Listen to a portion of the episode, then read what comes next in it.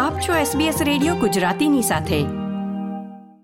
Amitbhai thank you very much for your time and thank you for joining SBS Gujarati radio. તમારું સ્વાગત કરે છે. Amitbhai? Thank you so much my absolute pleasure જે પણ time આપી શકું અને અપ્રિશિએટ ધી ઓપોર્ચ્યુનિટી તો આજે આપણી સાથે છે multi award winner real estate agent Amit Nayak McGrath estate agent Parramatta તો અમિતભાઈ સૌથી પહેલું મને તમારા વિશે એ જાણવું છે કે તમે જે આટલા યર્સથી રિયલ એસ્ટેટ ઇન્ડસ્ટ્રીમાં છો તો રિસન્ટલી જે કોવિડની ઇમ્પેક્ટ હતી કોવિડના કારણે માર્કેટમાં શું ચેન્જીસ થયા અને ગોઈંગ ફોરવર્ડ કોવિડની કોઈ ઇમ્પેક્ટ રહેશે ખરી માર્કેટમાં હવે જો પ્રેમભાઈ હવે આમાં જો જોવા જઈએ તો હવે યુ નો જે માર્કેટ હવે જે છે થોડું નોર્મલ થઈ રહ્યું છે.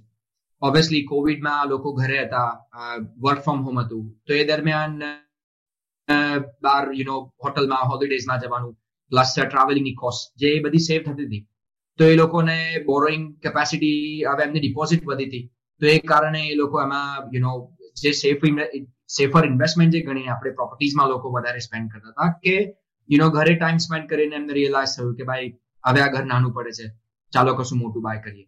તો એ જે ટાઈમ હતો એ વખતે અને obviously money was cheap as well તો હવે એ પોઈન્ટ ઓફ વ્યૂથી માર્કેટ વધારે ઉપર ગયું હતું અને પ્રોપર્ટીઝ પણ બહુ ઓછી હતી માર્કેટમાં તો હવે જોવા જઈએ તો માર્કેટ થોડું નોર્મલ આવી રહ્યું છે અને પ્લસ એ ઇન્ટરેસ્ટ બી જોવા જઈએ એ પણ ઉપર જઈ રહ્યું છે. તો હવે યુ નો એના કારણે લોકોની બોરોઈંગ કેપેસિટી બી થોડી ઘટશે. તો હવે એ રીઝનથી આમ તો કાંઈ એટલો ફરક નહીં પડે.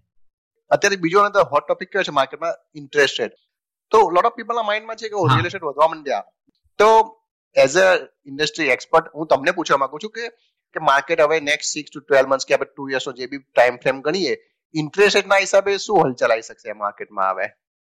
હવે આમાં પ્રિયંકભાઈ જોવા જઈએ તો કરેક્શન જે માર્કેટમાં જે આવ્યું છે એ એક જ રીઝનથી આવ્યું છે કે પ્રોપર્ટીઝ હવે જે વધારે થોડી વધારે આવી રહી છે માર્કેટમાં એક વસ્તુ ઓબ્વિયસલી જોવા મળશે કે જે લોકોએ પાછલા યુ નો ત્રણ ચાર વર્ષમાં પર્ટિક્યુલરલી પાછલા અઢારેક મહિનામાં જે લોકોએ એમની જે બોરોઈંગ કેપેસિટી હતી અને જે આપણે કહીએ કે ભાઈ તમારે જેટલા ચાદર હોય એટલા પગ ફેલાવા જોઈએ. પ્યોરલી જે બેંક પર રિલાય કરીને રાઈટ નોટ પ્રેક્ટિકલી રિલાય કરીને બટ બેંક પર રિલાય કરીને જેને મેક્સિમમ બોરો કર્યા છે એ લોકોને તકલીફ પડશે. બટ એના સિવાય તો કોઈને એવી તકલીફ પડવાની છે નહીં. તમે આટલા બધા વર્ષોથી આટલી બધી પ્રોપર્ટી વેચી તો તમે કેટલા બધા પ્રકારના બાયર્સના કોન્ટેક્ટમાં આવ્યા છો? Some people were really really prepared some પીપલને idea બી નહીં હોય કે ક્યાંથી સ્ટાર્ટ કરું શું કરું શું ના કરું. તો મારો ક્વેશ્ચન એ છે કે આજે કોઈ માણસ માર્કેટમાં ગયો તો તમે એને કોઈ થ્રી ટુ ફાઈવ કોઈ ટિપ્સ આપી શકો કે ભાઈ તું આ રીતે ચાલુ કરજે તો તને ઈઝી પડશે? એવું કશું કહી શકો તમે? ચોક્કસથી. ચોક્કસથી તો પહેલું તો અમારે કોઈ બી બહાર ને અગર જયારે સ્ટાર્ટ કરે તો પહેલું તો બી ફોર્મ અબાઉટ કે કયા એરિયામાં બાય કરવું છે. રાઈટ તો પહેલા એરિયાનું આધર તમારા યુ નો ટ્રાન્સપોર્ટેશન તમને યા કોઈ પર્ટિક્યુલર સ્કૂલ જોઈશે યા તો ઇફ યુ હેવ તમારા ફેમિલી ફ્રેન્ડમાંથી કોઈ લોકલ એરિયામાં રહી રહ્યું હોય તો પહેલી એ વસ્તુ જાણવી જોઈએ કે ભાઈ કયા એરિયામાં લેવું છે. બીજી વસ્તુ એ કે તમારી બોરોઈંગ કેપેસિટી આધર બેંક યા બ્રોકર તરફથી તમે જાણો કે તમે કેટલા બોરો કરી શકશો તમને લોન કેટલી મળી શકશે. ત્રીજી વસ્તુ એ જાણવાની કે ભાઈ પ્રોપર્ટી તમારી જે એરિયામાં આવતી હોય તમારા ટાઈપમાં તમારા બજેટમાં જે શૂટ થતી હોય જઈને એક વખત ઇન્સ્પેક્ટ કરવાનું ચાલુ કરો. રાઈટ સબબની જે પ્રોફાઇલ તમે જાણ્યા પછી થોડું તમે જઈને થોડી ફિલિંગ લેવાનું ચાલુ કરો. કે બાય કયા ટાઈપની પ્રોપર્ટી છે? અને એરિયા તમને કેવું લાગે છે? પછી આદર યુ નો ઓપ્શન હશે યા પ્રાઇવેટિટી હશે આ જે પણ મેથડથી પ્રોપર્ટી સેલ થતી હશે તમારું જે ડ્યુ ડિલિજન્સ છે કે આઈધર જે કોન્ટ્રાક્ટ તમે લીગલ ડોક્યુમેન્ટ તમે રિવ્યુ કરાવો તમારા કન્વેન્સર સબલિસિટર પાસે. પછી બિલ્ડિંગ પેસ્ટ કરાવો સ્ટ્રાટા પ્રોપર્ટી હોય તો સ્ટ્રાટા રિપોર્ટ કરાવો. રાઈટ અને આ બધું કરાવ્યા પછી તમને લાગે કે ભાઈ ઓકે હવે ઓફર મૂકવામાં રેડી છે પછી ઓફર એમાં મૂકવી જોઈએ કોઈ બી બહાર તો આ જે ડ્યુ ડિલિજન્સ છે એ પહેલેથી તમારે કરી બરાબર એટલે સિલેક્ટ યોર સબબ ફર્સ્ટ કે તમને ખ્યાલ આ મે બી બે ત્રણ ચાર સબબ મને રહેવું છે.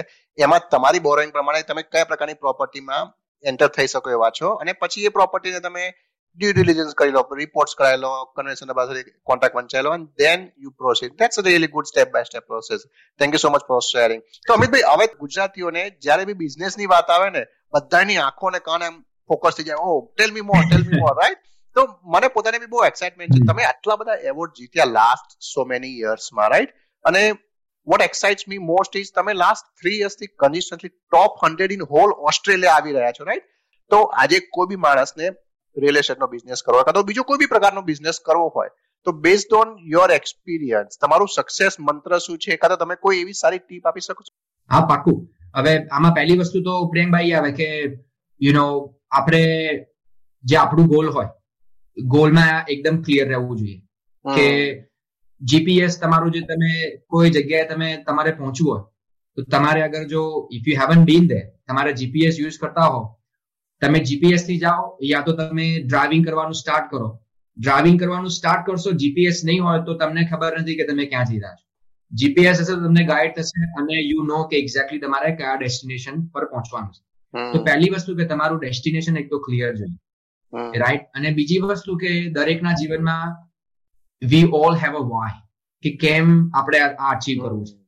એ have to have that very clear goal અને એ goal it has to be a burning platform હવે આમાં એક વસ્તુ મેં યુ નો જોન મેગ્રા કરીને જે મારા મેગ્રાના જે ફાઉન્ડર છે one thing I learn from him કે એણે મને એક વખત એક્ઝામ્પલ આપ્યું કે અમિત હવે એક ટાવર છે જેમાં યુ નો એમાં આગ લાગી હોય અને દેન તમારે કોઈને બચાવવા જવું હોય એમાં. અને would you go in in in that building and I said of course I want અને દેન પછી એને મને એ કહ્યું કે ઓકે વોટ ઇફ કે તારું કોઈ લવ વન અગર એ બિલ્ડિંગમાં હોય વુડ યુ ગો અને મારો જવાબ હતો yes yes without any doubt True, true. Then he said, okay, so that is your burning platform. So આપણા જીવનમાં we need to have that burning platform કે ભાઈ કેમ તમે કરી રહ્યા છો અને ક્યાં તમે જઈ રહ્યા છો? આ બે વસ્તુ ક્લિયર હોય દેન આઈ થિંક ત્રીજી વસ્તુ એ આવે કે યુ નો વિનિંગ અવોર્ડ્સ ને યુ નો ગેટિંગ રેકોગ્નિશન તમારા હાર્ડવર્કનું સારી વસ્તુ છે but at the end of the day I think that is something કે ભાઈ મને યુ નો એ અહીંયા મારા માઇન્ડમાં છે. You know then it's in me કે એ મને ઓલવેઝ કીપ મી ગોઈંગ કે દરેક મારા ક્લાયન્ટનું you know having to see that happy face કે ઘણા લોકો ઇવન ચાલીસ પચાસ સાહીઠ વર્ષ પછી પહેલી વખત સેલ કરતા હોય.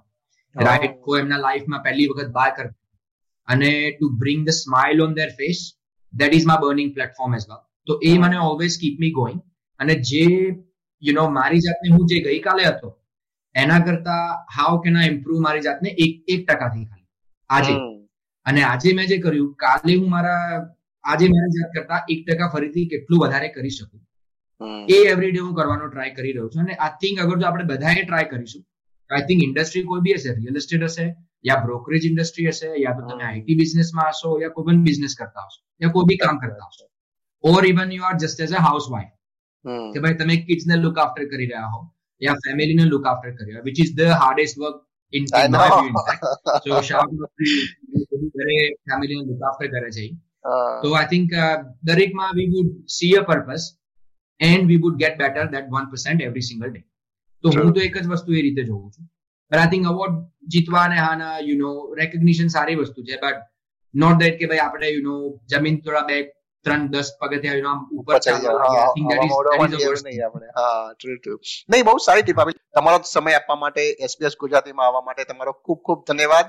Thank you so much for coming Amitbhai. Thank you so much તક આપવા માટે really appreciate the opportunity thank you thank you આ પ્રકારની વધુ માહિતી મેળવવા માંગો છો?